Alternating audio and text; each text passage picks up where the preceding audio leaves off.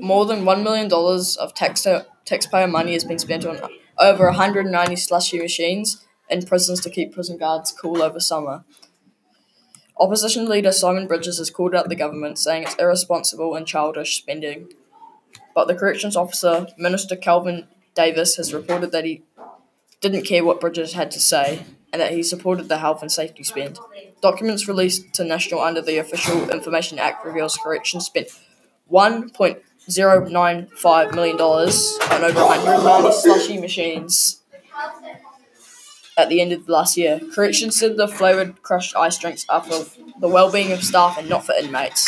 Corrections Acting National Commissioner Andy Milne said their staff, or more than 9,000, worked tirelessly to manage an increased number of prisoners in hot and confined spaces and conditions. Thanks for watching.